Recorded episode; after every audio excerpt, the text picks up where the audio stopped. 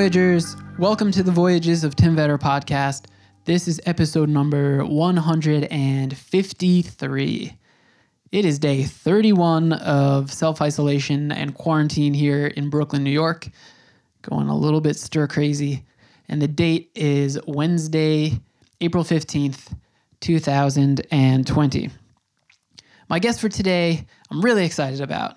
This was a real treat for me. It's someone whose work I have an extensive history with as I've been listening to his music and enjoying his artwork for uh, just about 20 years at this point. My guest is Jacob Bannon. You likely know him as the frontman, vocalist, lyricist for the band Converge. He also has a project called Wear Your Wounds, which is really wonderful. And I'll play a Wear Your Wounds song right after this intro. Also, go to the social media and stuff like that because, um, as I've done in the past, I'll do a, a giveaway type of thing where I'll get you um, a record if you're the one that's chosen. So hop on social media anytime around today's date, which is Wednesday, April 15th again, and you'll find that. But back to the guest. So I was trying to quite obsessively retrace my steps and and find out like when I first started to to listen to Converge. It's hard. My my memory of a lot of shows from the past are fuzzy. I know that they had played a show at the Babylon Legion Hall. So I actually reached out to to Brian Audley, who is the guitarist for Incendiary. He had been on this podcast, wait, maybe like two years ago at this point. Um, he has like an encyclo- encyclopedic type of a mind for remembering shows, and I had like sort of mashed up a couple shows in my mind. Like I thought they had played the, the This Island Earth Fest, but he was saying that the show was Hatebreed, Converge, Shadows Fall, Sworn Enemy, like at a pretty small Legion Hall. I mean, you know what they look like.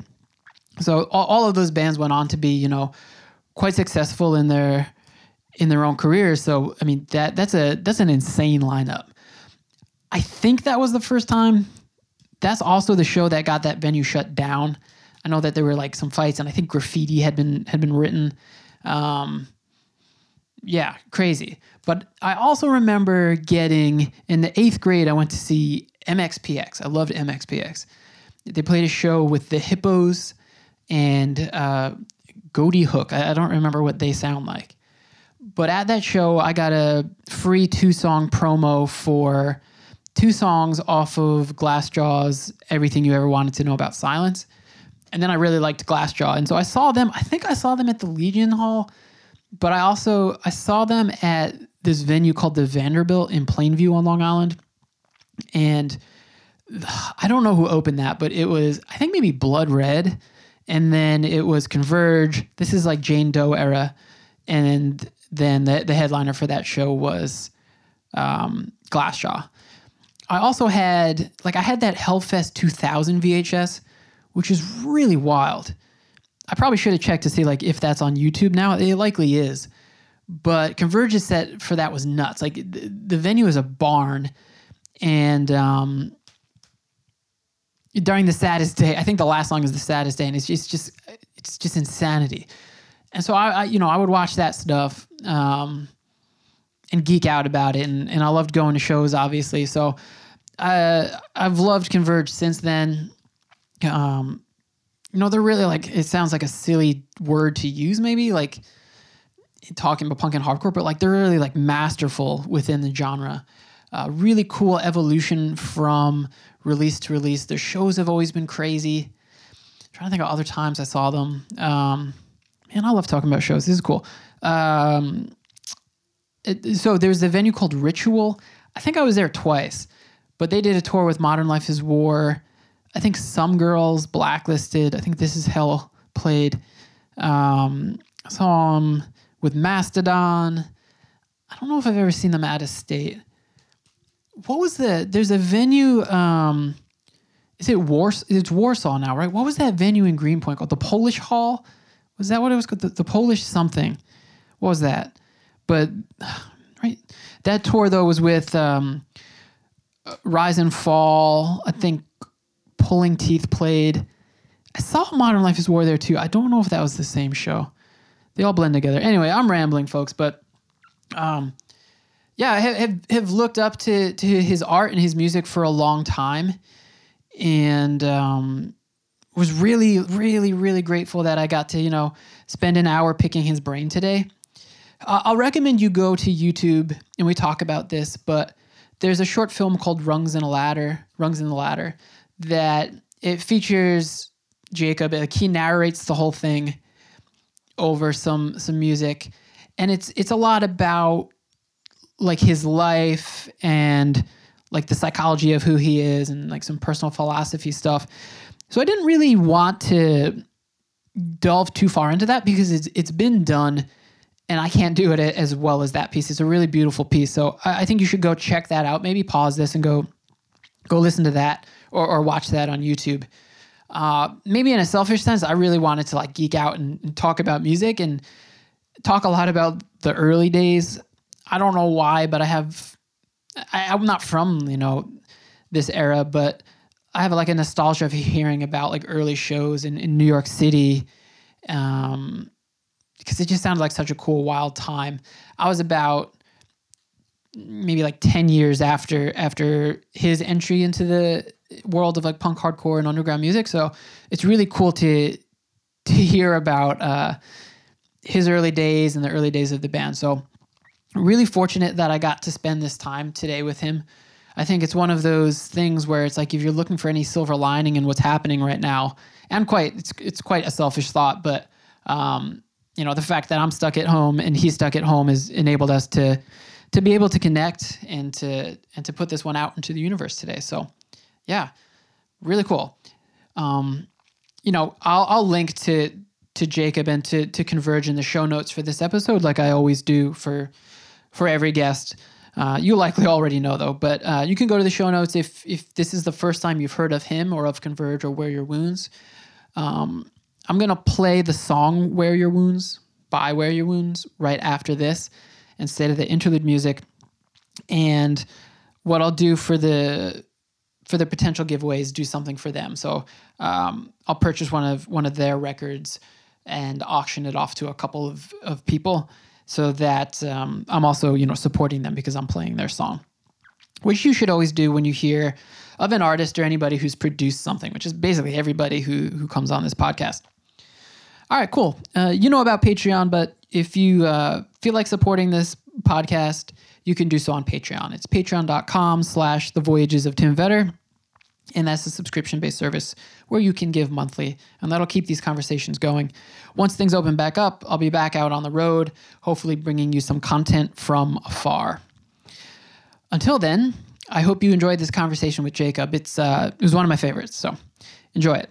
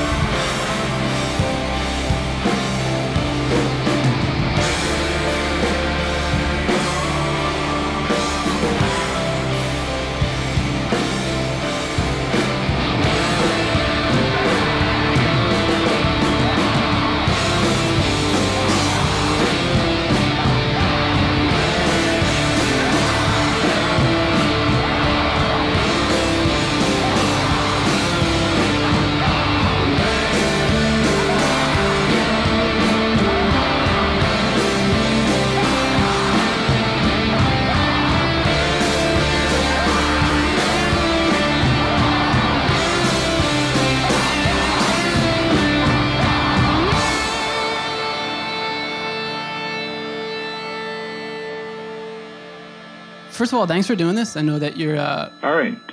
a busy dude with a lot of projects, so I appreciate uh, you giving me some time today. Yeah, no problem. How are you? Um, how are you holding up right now? Uh, I'm fine. Just uh, you know, staying as busy and productive as I possibly can at the moment. Uh, that's pretty much where I'm at, what I can do. Um, it's usually what I'm best at in my life. So uh, yeah, just uh, just trying to to make everything work as as much as I possibly can. With you know, obviously bearing the the limitations which are which are legally out there in the world. Uh, Do you think like does it benefit you to slow down and have this time, or are you kind of pulling your hair out? Um, I'm not really. I mean, I'm things are slower uh, to a degree, uh, but also incredibly busy. Uh, I'm always in every day. I'm I, I always have a variety of tasks to do, and it really hasn't changed since the pandemic sort of took hold in the U.S. It's not really any different. Um, the only um, the only difference is that you know I in terms of trying to figure out ways to um, figure out ways to to be productive and to um, I guess just you know work around all these parameters. That's that's the toughest logistical thing. Um, but you know, I my life hasn't really slowed down at all. You know, um, there's a couple things that got interrupted. Um, I'm supposed to be in the studio right now, um, recording a, record or you know a variety of material at least, and to to make into something. And now we're working remotely because that's just what we have to do right now. Um, so that's logistically a little challenging for all parties involved with that aspect of a project. Um, but aside from that, you know, it's um, it's quite busy. Um, a, a few weeks ago, we had to lay off a variety of Deathwish staff just to uh, just to ensure that they would get uh, full benefits that they could get from the state and the and the federal government. Uh, just because the the limitations in terms of standing six feet apart and and whatnot were really challenging um, for detail for uh, for music is is shuttered right now. So um, that aspect of the business had to been had to basically be put on halt, and we had to just sort of shift uh, everything to shift everything to other aspects of you know what we do. Yeah, I mean, I was thinking that with Deathwish, like without bands touring, I would imagine that the retail part of that comes to a total standstill. Uh, the tour touring comes down to a standstill, you know, and I, I was personally affected by that because I had you know multiple tours and festivals um, that would have already happened that were uh, that were postponed for the time being or completely canceled. Um, you know, that was obviously a um, a challenging thing to deal with uh, because you know you you plan your your life and your your your business life as well as your personal life your your financial existence is built around a variety of activities that you have. And you know with somebody like myself or you know anybody in a band you know you're multitasking your your day jobs and your uh, and you know your musical careers and then trying to uh, make all those things work. And now a lot of that is just sort of like thrown off axis. And a lot of people that were depending on income they're just simply not getting it you know it's just not possible.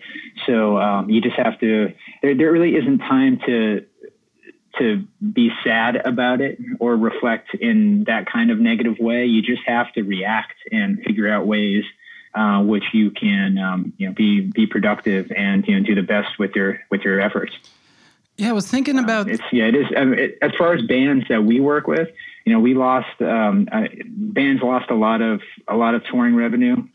Um, we did our best to help offset that as a business.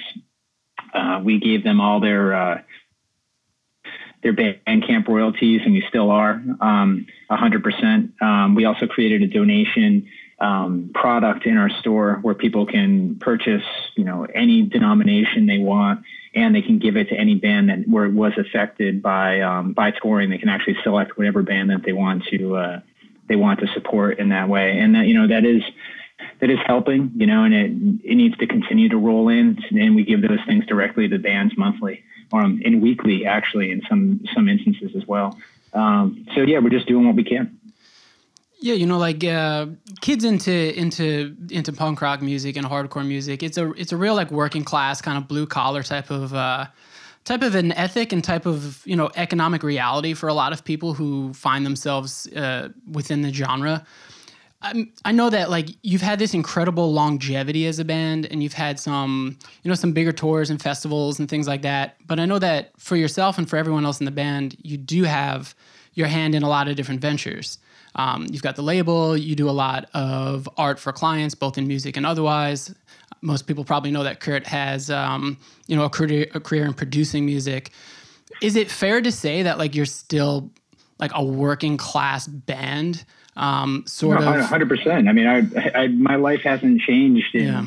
you know, the the tw- at least the twenty years uh, that we you know started this this record label. You know, I I come to work every day uh, where when I'm not touring, and I I work a normal you know a normal day that's anywhere between like eight and twelve hours, and I multitask every day doing all of those things. You know, um, yeah, it's it's where we've never not been uh, working class by that definition. You know, it is it is a ton of work and it's a little uh, it's a it's a ton of effort, but it's also a labor of love. You know, we're we're very much aware at least you know like Kurt myself. I don't want to speak for him entirely, but um, that that you know we are fortunate to be able to work within a world that we genuinely appreciate and love. You know, a lot of people have careers that they aren't emotionally and psychologically attached to, and you know, we we have that. You know, so we're um, we know we're very fortunate, and we don't take it for granted. That's why we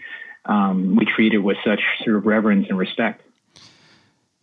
Yeah, and I know like following the formula that you do gives you control over a lot of aspects of the band, like uh, design and artwork and vinyl releases through Deathwish.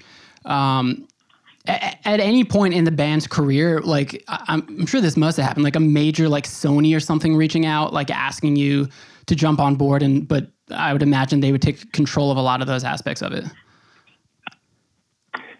I think a little bit of that is like a a little bit of a misnomer. Like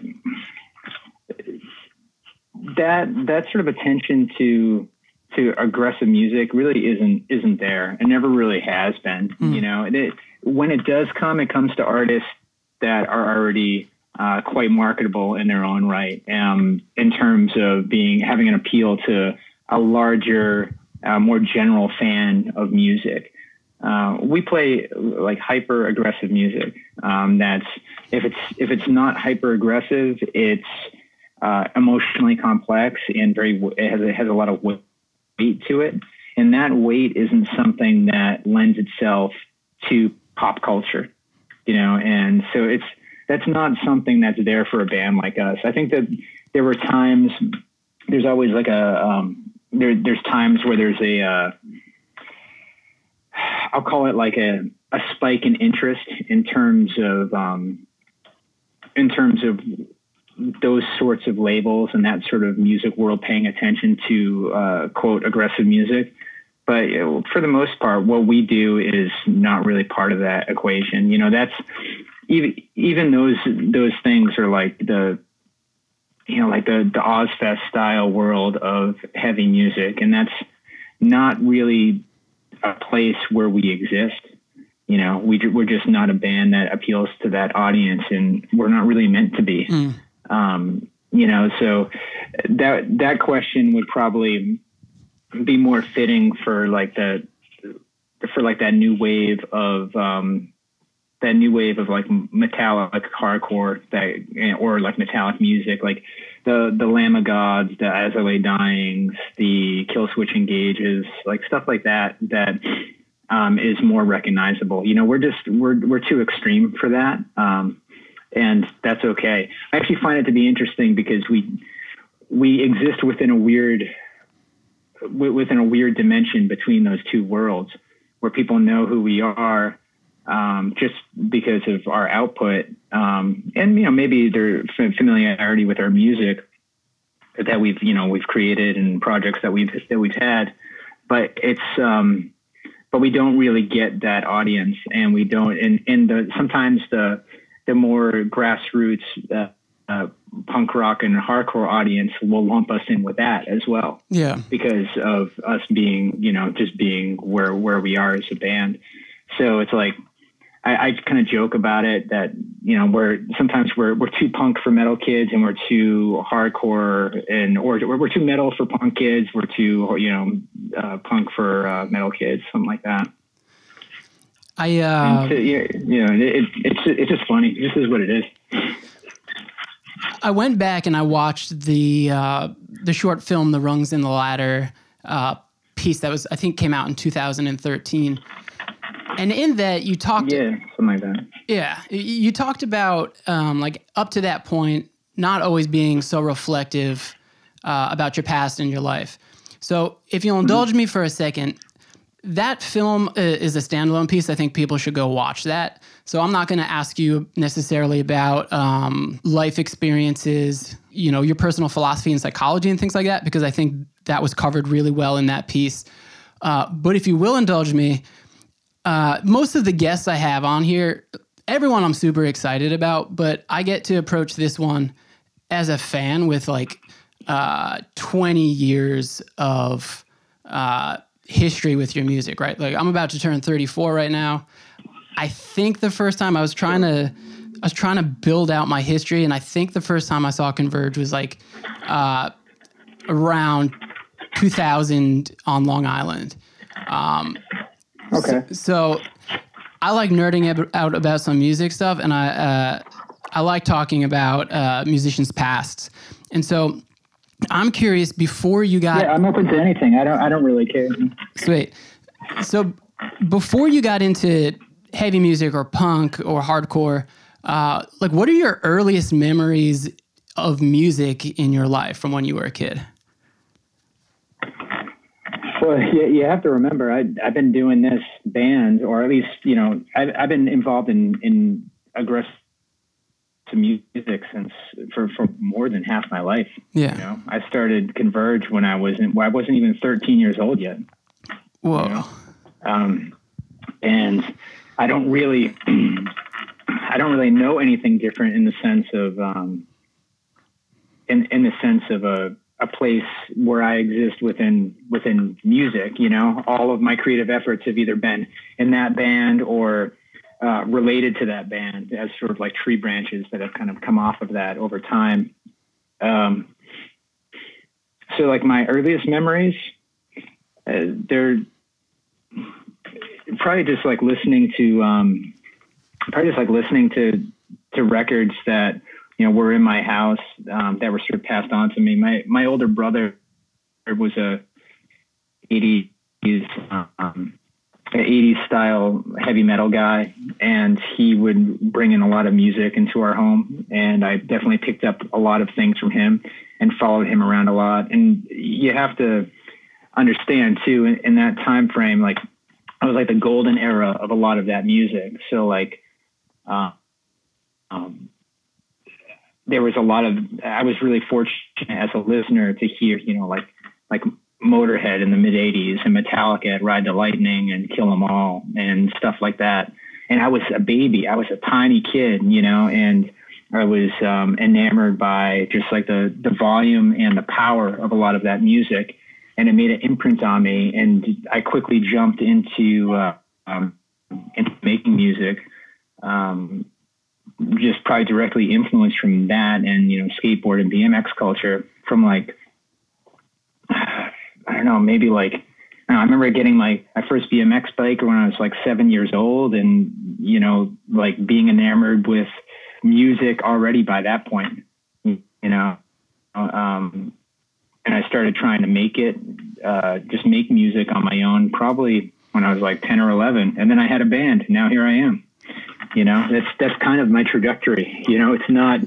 Um, it's kind of all out there for display. You know, like a lot of people, when you look at their lineage of of being a creator of something, you um, you see like chapters where they'll break up a band and then move on to something else or move on to something else and get well known for you know one one chapter of their life in some way where all of mine has been rooted in this you know i look at i look at we could we joke around and we kind of call it like the converged universe because it's like you know a, a variety of us have done a whole bunch of stuff um, on our own and as well as together. But yeah, so I mean, I don't really have memories that are much different, you know, than than now. You know, I'm still in that moment of creating. I'm still the same teenage kid, although my my you know, has evolved a lot, and uh, you know, I'm still rooted in the same place. Do you remember the first show that you went to?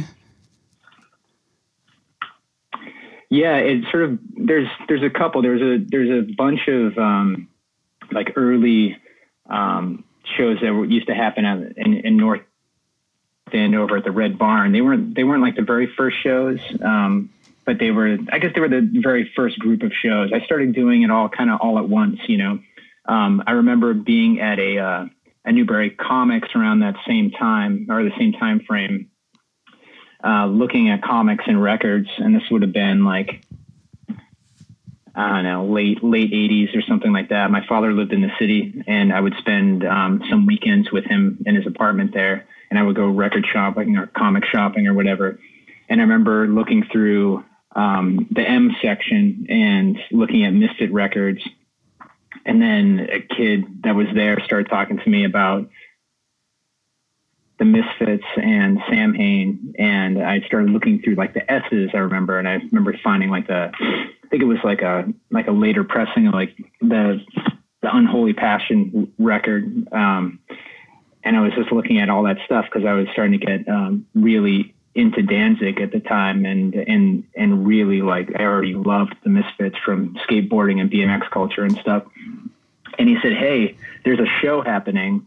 Um, are you going? Are you going to that show?" And I didn't know what he was talking about or anything. And I don't remember if he handed me a flyer or like he pointed at a flyer or something. But there used to be flyers that would be on like the the, the windows, like going in and out. And I remember asking my father after I left there if he could, you know, take me by there and uh, take and he did. And he, and he, I, he remember he waited outside and I, I went in and was at the Rat. And I don't, I still don't remember who it played. I'm pretty sure it was, it was Sheer Terror and Poison Idea but I don't know if that's the uh, that I, did, I didn't even get near the the the show. I got in the doorway, and at the time you used to go through the rat. There was two entrances to the rat. There was the back entrance that um, was you the most people know because that's where um, most people went in to shows like later in life. But early on, you used to go through the front and through the bar and take a left. And I remember I went in and I was just I was scared, and I just remember I was I was scared. I was ultra nervous, and every aspect of it was just really overwhelming to me because I just didn't know what it was. You know, like smelling like stale beer, hearing this volume, seeing all these wild-looking people, and like just being around this like physical thing. And I pressed myself up against the like a little wall in the back for probably felt like hours, but it was probably a few minutes, and then I left. And so that was was my first uh, that was my first experience in that where I was just like so socially overwhelmed by it. Uh, but then later I started going to more shows uh, consciously uh, with a lot of them I went uh, with um, Jeff Feinberg who played bass in Converge for a long time who was a childhood friend of mine. He played guitar in Converge as well at one point.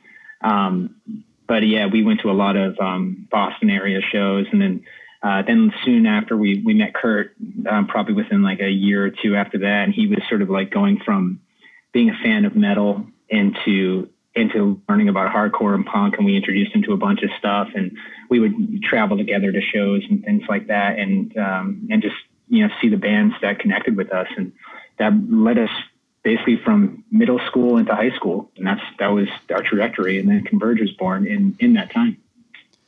You know, Converge is a first of all that's really cool to hear. Um, but Converge is a band in you know in my like I guess ability to recognize like sonically that has gone through kind of like a couple different stages and evolutions of sound, and uh, I think is like pretty fair to say that you've really carved out an original sound that is likely to influence a lot of other bands, but I can't necessarily like point to an influence and say like, oh, Con- Converge sounds like that, or like uh, you know those guitar riffs sound like Kurt's riffs. Um, Sure. but I remember like going way back to reading zines and liner notes and things like that. It kind of pre-internet, internet was first peaking, and it's how I would hear about a lot of stuff. And I remember reading at the time that I think uh, Rorschach and Born Against were like early influences uh, on you playing music. Can you remember like sure. if like wh- who the bands were that you were listening to, and not necessarily emulating, but thinking like this is a style that I want to do? Well, you emulate everything around you at that time, right? Because you're you're you're a kid and you're just kind of you're learning how to formulate your artistic ideas and your creative ideas. You have limitations into as to how you how you play, what you play, um, and we were we for sure were emulating stuff around us. But kind of like going back to what I said about you know coming up as a as a child in when in the golden era of heavy metal kind of starting to really kick off. Later in my teenage years i was also really fortunate where there was so much incredible under what i would define as underground stuff occurring. Um, no matter where you looked as a um, as a as a sort of fanatic of a subgenre there was something super interesting occurring. Um, like for example, I was I would jump a lot between uh, between hardcore and metal and punk listening, and there was something fresh and exciting almost at every turn. You know, everywhere you looked, there was something cool that was happening. Um, like I remember my uh, this is probably like in 1988, 89. I think it was probably around then. I'd have to, I'd have to really try to figure it out. Let me see. Let me see when this record came out. Cool. Uh, um, yeah, I, I would say like, yeah, 88, 89. Um, my, my brother was a drummer and he would, uh, play with a lot of, a lot of his friends in, in, in our basement. And he, uh, connected with this guy, Terry, and Terry, uh, they would play like a lot of Black Sabbath covers and stuff, and just kind of doomy stuff. Um, that was kind of atypical for the time, and you know that guy's friends would come over, and uh, they knew that I was into punk and hardcore to a certain degree, at least like on a surface level. Um, and they got me into a lot of the, I guess what I'll call like the early grind stuff and extreme metal stuff. I remember they gave me like the Unseen Terror um, uh, dub tape that I think was the, the first album. A lot of um, New Red Archives, um, sort of thrash bands. Um, they gave me those. They gave me my, my first Kreator records. My um, uh, they introduced me to just like yeah, just a, a, ton of that stuff. Terry at the time also had a band called Disrupt that were um, pretty uh, a pretty important grind band. Um, so he gave me like their first seven inches. I remember he gave me like the Destroy Disrupt split, and he gave me the first Disrupt seven inch. And I was learning that there was like all this extreme music that also had you know moral and ethical stances associated with it. Um, that were sort of politicized and were were talking about things in much more specific terms that weren't just like you know like you know fuck the PMRC or um, or like you know like fuck Reagan or something like that you know and it was turning into something there was there was something else that was occurring um, and that's yeah, that kind of gave me a uh, a little bit of a, a roadmap as to you know what to follow so I started listening to a lot of that, that stuff and the early earache stuff um, like early Napalm Death, the first two Godflesh records.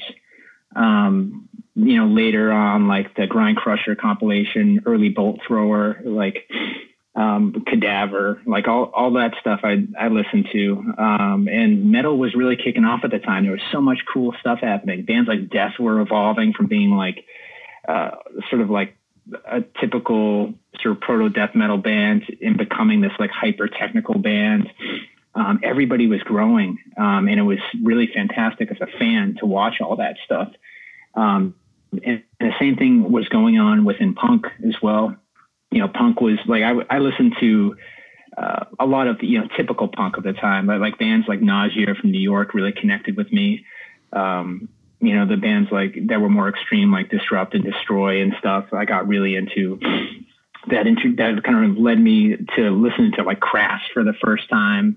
Um, you know, I was just kind of getting exposed to all this stuff, but then punk was also evolving, and Fugazi were the biggest band in the world, and they had they were you know a uh, they were their own kind of punk, you know, and that led me to uh, that led me to to go back and listen to all the early Dischord stuff, you know, and I got into bands like Rites of Spring and Embraced, um, Lungfish, uh, and just like really start to explore that catalog and that kind of uh, that kind of really made an impact on me. I remember like driving around with Kurt probably in like 1989 and I was listening or not, probably 90 actually listening to uh, the the first I think it was one of the first like Nation of Ulysses records. I think that's probably um, I think that's when that that it, that actually started happening. Um, and I was and I gave him the uh, the Cathedral Forest of Equilibrium uh, first album to listen to, and we were joking because my my cassette his cassette player was broken, and it would switch sides all of the time, but it sounded like the exact same song because they were just droning out these like long doomy songs, and we were listening to stuff like that um, at the same time, and at that time as well you had these incredible scenes like ABC No Rio scene in New York, you know, kicking off, and you had really fresh, exciting bands that were happening out of there. The whole Sam McPheeters world, the Vermiform world, um, the War Dance world with Rorschach was was enormous. Um, yeah, there was just like a, a ton of bands that were that were making an impact. So we were we were like at ground zero for a lot of that stuff as listeners. So it all left a um, a fingerprint on us, you know, an imprint on us. And I think that our band is just simply a amalgamation of all of those things with its own unique character that, you know, that we've kind of developed over time. You never played ABC No Rio, did you? No, we were we we tried to play it. Um, I think we even I think we even had um, I think we even had a show booked there at, at one time. Um, I remember when it closed because we were playing with Rorschach at one of their last shows, and then they went down the street um, and played. This is when they did a reunion somewhat recently, within like the last, I think like eight eight years or so, seven eight years. Um, they um, they went and played one one set over there as well on the their last their last day or whatever. Whoa. So um, I'm looking here. Yeah, Forest of Equilibrium. Forest of Equilibrium came out in 1991, and so that would have been around 1990, probably like the winter of 90 into 91 when I got that because I had a. I remember I bought a. Uh, I, I still have it actually. A um, an, an advanced cassette of Forest of Equilibrium. They used to used to be able to get like promo cassettes. Yeah. Instead of real versions of records that would cost like half as much at a lot of tape stores, that would just kind of put them out on racks just because yeah, so that would have been like the winter, probably like the early, yeah, early '91. That probably happened. Whoa. You before releasing anything like before uh, Halo in a Haystack or like even demos and stuff, you were for a few years you were covering bands, right? Um, not really. I mean, yes and no. I mean, just just as much as anybody else did. You know, like we weren't like going out as like a like a cover hardcore band or anything like that. But like it was pretty common at the time for like any young band to play, you know, a handful of songs that, you know, were like the primordial primordial versions of themselves and then play like a couple uh, a couple covers. I remember when we were in high school, um, a bunch of like the uh, I, I think it was like a bunch of Kurt's friends at the time uh, got together and did a bunch of covers, uh, like they did like suicidal covers and stuff like that. and we wanted to play one of those as well. And we thought he might be a guitarist that was good enough to do it, you know, to play like a Rocky George kind of solo. And so we asked him initially to come in and try to play with us and play this solo. And uh, he was never that style of guitarist, but he was, you know, he could technically figure out pretty much whatever. Um, but yeah, that's kind of how how we got him initially was him learning how to play a cover. Wow. You know? But it wasn't like a, it, it wasn't anything you know more substantial than that. I wish we, maybe we it would be cool. It would be kind of cool to have just a cover only hardcore band. Yeah. This is um, a bit of an aside, but do you know who Danielle West is? She was a kind of early pioneer in women's MMA. Say the name again. Her name is Danielle West. No. I, I know a lot of female uh, MMA people, especially like that first, like that first early, uh, like I'll call it like the first generation of uh, MMA people. Um, but yeah, no, I don't. Um, the reason I ask it's it's a quick one, but I was just talking to her last night. I met her in uh, Jakarta in Indonesia, and Okay. sh- she she had fought like way back. She fought Julia Budd, who uh, Yeah, was just yeah, I know. Julia Budd. I, I don't know her, but I know who she is. Okay, and like uh, Rin Nakai, if you know her, she's like super buff and uh, from Japan. But Okay. I had her on the podcast because she wrote a book called "Girls Can't Be in the Mafia," and it's a memoir, and it's it's, it's horrifying to one extent, like the level of like domestic abuse she went through as a child. But like her her life's been really insane. But when I'm inter- I'm interviewing her in Jakarta, and she's talking about how she would go. She loved the Ramones, and she used to sneak out of, you know, Boston and Massachusetts to go down to New York to see them play. And she's like, "Oh, and I, I really loved this band called Converge." You know, and I'm sitting across the table like, "Whoa, what?" And she said that uh, she worked for a radio station. Uh, I'm trying to find. She linked me the name recently. Okay, so she worked at her radio station at her high school, Masconomet High School in Topsfield, Um, Okay. and she was fired for playing Converge and like refusing to not play Converge because they were like, "Hey, this can't be on the radio. People aren't going to like this. This is too aggressive." Um, Yeah, it's funny. well, you know, a lot, a lot of back then that was like the, um, there was a lot of, there was a lot of college radio and, and, and high school radio, just school related radio that was essentially the underground, you know, that was, that was where a lot of things would sort of bumble up and people would learn about them. You know, it's definitely a real, real thing. Yeah, there was a there was a cool one on Long Island I used to listen to, and then I had like I didn't know it at the time, but like it was a teacher at, at my high school uh, called the All Ages Show. That was really cool. But um, Okay. yeah, you know it, it's interesting, man, because I don't know the the lifespan of a band like like an underground band, right? But uh, if you took an average of it, it, it certainly wouldn't be very long. Maybe a couple releases Sure. but you know the dream of a lot of a lot of young folks is to like oh man like I'll I'll always be in a band or I'll be able to follow my creative pursuit. And obviously as we talked about like at the outset of this conversation that's not always like the easiest life and requires a lot of work and sometimes a lot oftentimes a lot of sacrifice. Um, but like did you as a young person did you ever see like a life in the arts working out or did you did you have a you know a more maybe traditional trajectory for where you thought like life and work would go you know, I've I've been in this for so for so much time that you know I didn't really I don't really know any different, right? So like I just kind of gave myself to it at such an early age that I didn't really think about any other aspect of it. You know, I didn't really think about it working out. I didn't think about um, it being a career. I just sort of did it. You know, I just kind of put myself out there and and and you know did it with with you know my bandmates and you know with my business partners and stuff and like that's it, it just is what it is like i don't like kind of like what what we were talking about before like i never really i don't self-reflect that much you know like i never I never said, oh, okay, I'm going to give this, you know, X amount of effort or time or years, and then I'm going to go do something else. You know, um, you know, I always wanted to be creative and looked at it as a, um, as a noble pursuit, you know, and that's just what I've, what I've done. I've never thought to do anything, um, really different than that.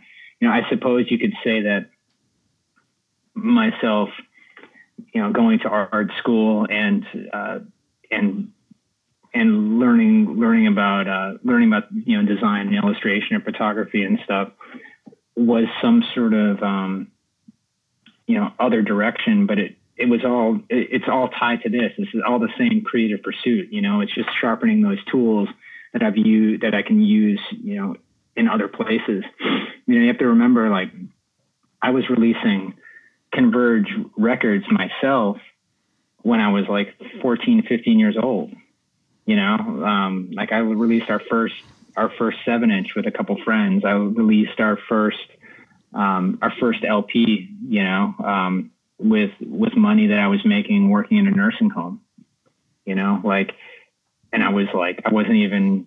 I was like, probably like 16, 17, 18 years old in that whole time frame. That wasn't like I, so like all I know is is this. You know, I've always looked for ways to to uh, interlink all of these things and make them work for one sort of unified vision. I was looking at. Um, I was going through some past releases like the last couple days in preparation for this, and you know, there's always been sort of like in, in hardcore music, like there's guest vocals from time to time, like in like you know more maybe more like traditional like youth crew type of bands like there's gang vocals on songs. And i think of something like you know you had uh, kevin baker on a song doing uh, what i would think of as like guest vocals. And then you've had like larger collaborations um, with like jonah from only living witness. You had mm-hmm. the project with chelsea wolfe recently. Do you i know you're a fan of music right? Like does anything still sort of like make you geek out when you're working on a project with someone or if you hear that somebody wants to work with you? Um, yeah, like I don't really geek out on stuff. Um, but you know, I've been doing a project recently with with um, two two guys from other bands. We just finished an album um, around in January, and I was kind of um, yeah, it's kind of wild to think about. I'm in a band with these two guys, and so like like that was probably the closest time to you know to think about that you know that, that I've that I've actually thought about that. And not because I don't you know I see myself as a peer to them or anything like that but it just made me go wow I've been doing this for a long time that now these people are my peers. That's pretty wild to think about. Um, yeah I don't really get starstruck by people that often and I don't really try to when there's somebody who is a impactful person to me musically I try not to really meet them. You know, I've I've definitely like you know been in the same room with you know person A, B, or C, and like you know like I I try not to interact because I don't want not not in a negative way. I just don't want to like um I don't want that that experience to necessarily um, change the way I look at their their music and, and connect with their music in some way you know, they already give everything that they have to me as an artist by by making music and putting that stuff in song. You know, like I don't I don't necessarily need them to be my friend either. You know, I, I already have them as a friend in my in in my collection of music. Yeah, that's cool. That makes sense. I had the um, and, and you, I mean again, like I I have been, mind you, like I've been in a lot of weird rooms and I've definitely had some weird interactions with people, um, and some not not so great. But I just so I just try to like I'd rather just be a fly on the wall, you know. I mean, you you might have sort of answered this uh, when I asked something previously, but the long-winded way of asking this is, I had heard uh, Henry Rollins on a couple of like really major podcasts, right, like the Joe Rogan podcast, and he was on. Actually, my my my favorite was hearing him on uh, Ari Shaffir's podcast, but he talked about, and you know, he's got like a sort of like OCD personality, I guess. but he's got a show list of every show he's ever played, like across bands uh, that he that he's played with. Do you keep any sort of like uh, collection of dates or like you know journal entry or, or tour diary or anything like that? Uh, no, uh, I'm a I'm a different kind of person than that. Um, probably to a fault. You know, I, I have I have friends that do that, that are really into documenting those efforts and things. But I just I just don't. I just kind of like give myself to to the to the moment, and I don't really reflect in a in a way that um, has an air of nostalgia. i just, I just don't do that.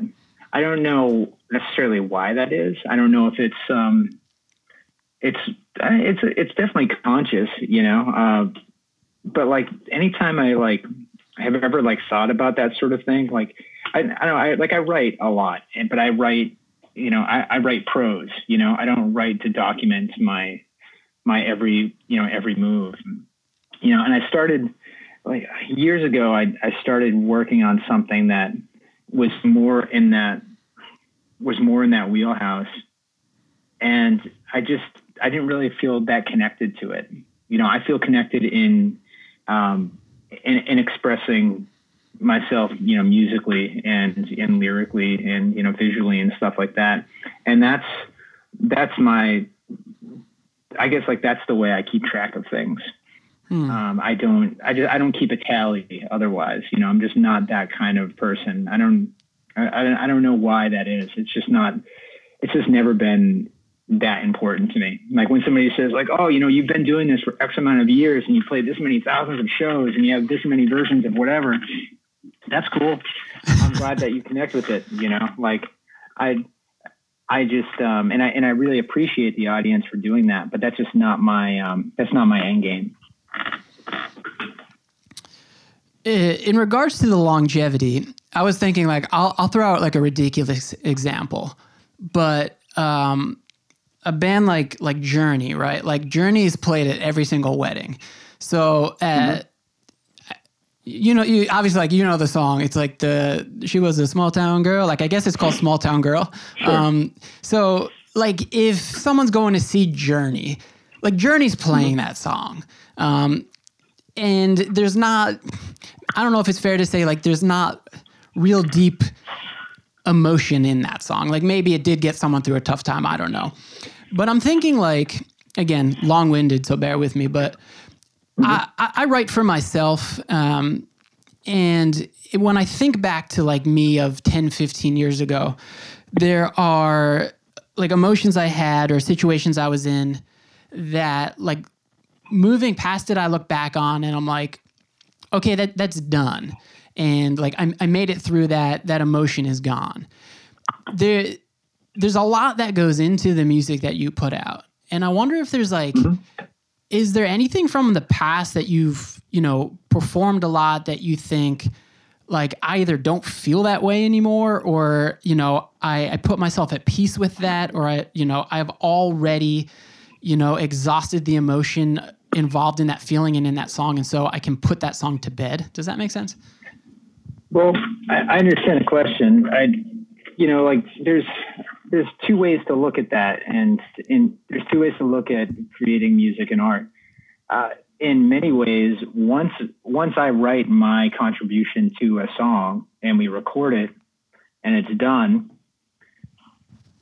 it's no longer my song anymore. It now goes out into the air and connects with people however they see fit, or gets dismissed by people. They it's no longer my it's no longer my art to control the narrative of you know? I've i can only control the narrative of the emotion that i put into it. And and i try to be as clear and concise as possible in a poetic way in within my my lyrical content or something. Um, and i think the same thing could be said about um, the musical contributions as well you know? Like when I know when when Kurt's working on a song music, musically, or I have a riff idea and I feel motivated to write a riff, or you know Nate has a song idea and we play. we're all working something out. You know, we're all utilizing the tools that we have to kind of come together and create this collective body, which is a song.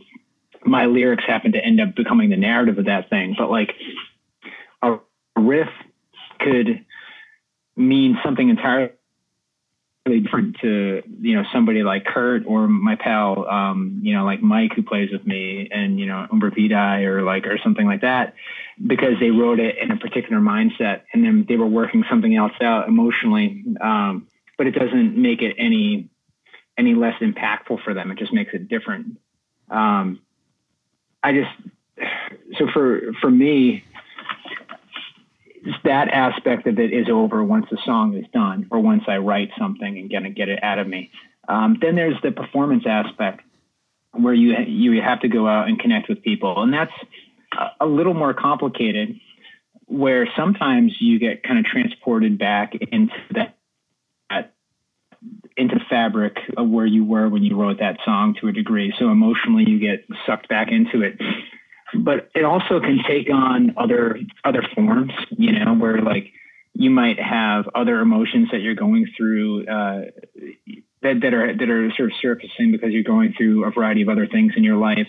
And you have this uh, this very physical you know intense thing that you're performing and they kind of interconnect. And you know you sort of use this song as an outlet to to help you through your your, current day. You know, that's a very real thing that occurs. Um, and it can kind of give you, sometimes can have a little bit of, uh, a little bit of introspection in those moments, you know, where like you're relating to the childhood you of why you wrote a specific song. Maybe stuff, some stuff is resolved, some stuff isn't. Maybe some stuff is resurfaced. It's just sort of, it's always there. It's always a part of the fabric of you. Um, I've never been somebody who's written songs where like that have felt dated to me in that context, at least like the um, my contribution of those things. You know, I think musically sometimes we look at back at something and go, oh wow, you know, like this song is just not nearly as well crafted as we wanted it to be or we thought it was, you know, something like that. But um, that's that all comes in time and in, in in the progression of you as an artist, you just get better as an artist and musician. Um, but yeah, I mean, I yeah, I I, I think I kind of yeah, I kind of I think I kind of answered that. I think that's that's kind of it, it's it's not a it's not a black and white thing, you know. Um, there's also this other aspect of playing live where you're connecting with an audience, and that song that is maybe you know five ten years old in in your emotional mind is really, really a current event in the person's mind that's right in front of you singing along with you.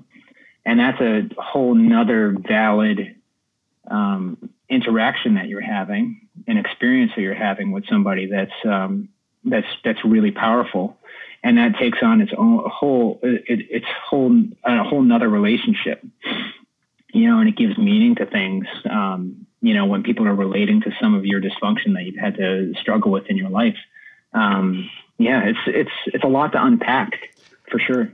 Yeah, does that ever feel like a heavy burden? You know, I, have never done anything in my life that really impacted, uh, you know, so many people. Like, have, I'm, I'm sure over the years you've had people reach out and say, like, "Hey, this song got me through this tough time." Um, like, is that a lot to grapple with? Yeah, it, in in in not so many words, yes, it it is a lot it's it's a really unique place, and you know, it's not it's not specific, just specific to me. I think a lot anybody that's a creator of things have had some sort of interaction like that with people, um, for for good and for for good reasons, and sometimes it's not a positive experience.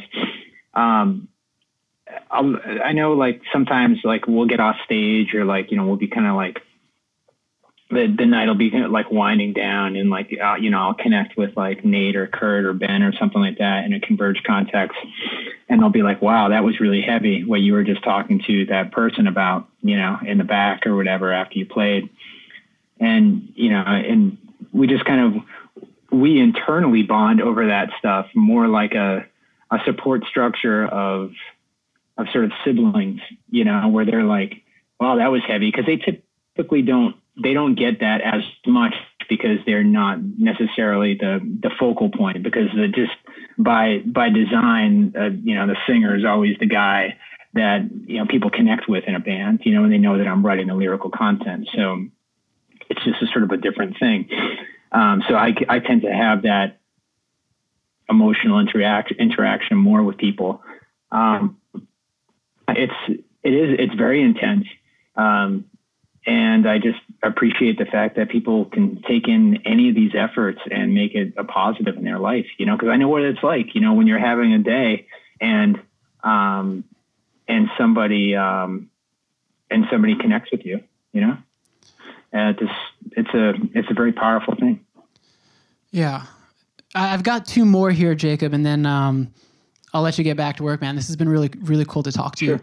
Uh, the first the first is um, I, I love to whenever I travel, I love to see music in the place that I'm in, and it could be any type of music.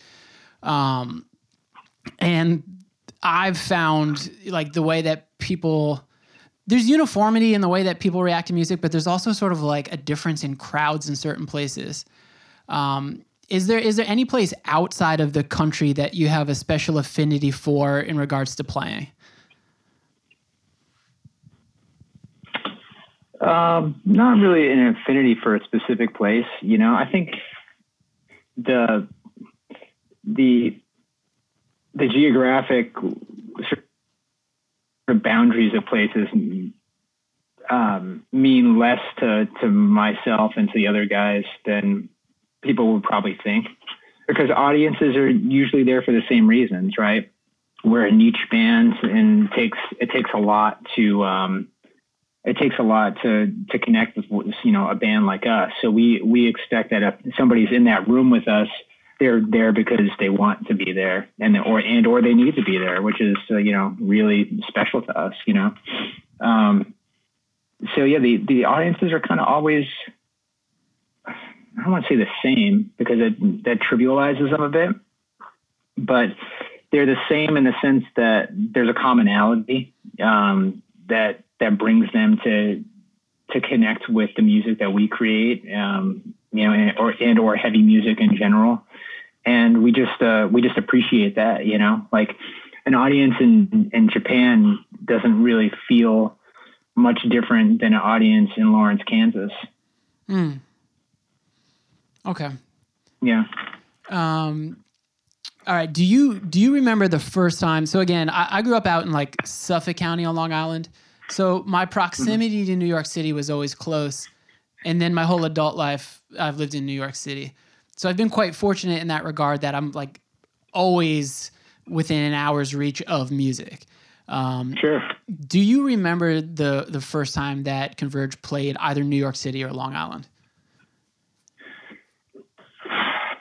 See the first time we played um and and this is funny this is like something in my life that like um I like I'm terrible at remembering things at this point in my life and it's probably just because of life experience but there's certain it's funny there's like show, there's shows or like not the whole aspect of a show but just like there's certain points that I can kind of I can keep track of because of shows, you know, or like tours or things like that, and those experiences. Probably because they're so um, enveloping when you're in them. Um, but like I can't remember dates aside from that for the life of me when it comes to things. I need to keep, reminders in, in all calendars. Um, but in terms of uh, New York. Uh, New York was pretty dead when we were coming up as a band. Wow. Um, there was there was hardcore shows and there were things, but you have to remember that door wasn't really open to us for a long time in terms of you know touring and um, touring and, and traveling. Um, I do remember my first time going to New York for a show was I think 1993, and it was the to go to to go to CB's for Agnostic Front's last show, um, where they recorded um, a live record called Last Warning. Let me see when they recorded that. Um, and we went there. A, fr- a few friends of mine, including uh, Tre, who runs Deathwish with me, and we it was, remember it was Madball's first proper show. Um, after like their their second seven inch came out. Um, it, yeah, so it came out in 1993. So yeah, it was recorded I think in the winter of '92 into '93. I remember Cold as Life played, Demise played, um, and I remember that whole experience like really well. Um, playing New York, yeah, again, it was a different time. Like that time between like you know '93 and into when we started like getting out and touring was was pretty closed off. I think like our first CB show was maybe like 1997, something like that. With I think it was yeah, maybe 97, maybe maybe 98 with Coalesce and Dead Guy, I think, or maybe just Coalesce. Um, but our world of heavy music was kind of considered like a like the new wave of of metallic hardcore. You know, it didn't really have roots. It, it, although it had roots in New York hardcore, and we were huge fans of it, the worlds didn't sort of cross pollinate that much. So you know, our scene didn't really exist yet. You know, it was all kind of bubbling up all at once. You know, and there wasn't that much of a um, there wasn't much of a a place for all of us.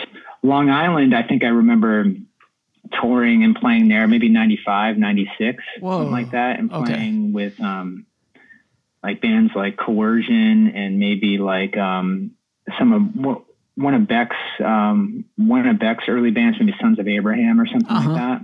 Whoa. Um, you know, there was like a whole wave of pre-Glassjaw bands that were existing. Um, but yeah, so that's it was probably somewhere in there. Wow, that's awesome. Um, yeah, man. Like again, uh, this is a real treat to get to talk to you. So um, I'll let you get back to work. I got to hop back to work too. But um, yeah, thanks for you know giving me the time of day. This was really cool to do. Yeah, no problem. Good luck with everything. That is a wrap on episode number 153 of the Voyages of Tim Vetter podcast. Man, how cool. That was really, uh, really cool for me. That was really a treat. So thank you to Jacob for coming on the podcast and giving me an hour of his time to, to, to geek out and to chat about music. Thanks to all of you, as always, for tuning in, folks. I know that while you're stuck at home, there's all sorts of media that you can consume right now. And so I appreciate you if you're taking the time taking the time to to tune into uh, TV TV here. So much appreciated. As always, folks, please take care of each other. I am going to play you out with a song off of Jane Doe. It is called Phoenix in Flight.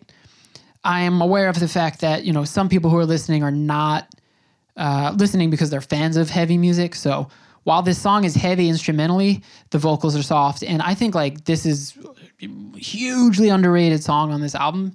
Uh, it really crushes, and uh, I really like it. So I'll play you out with that. All right, folks. Thanks so much. Catch you next time.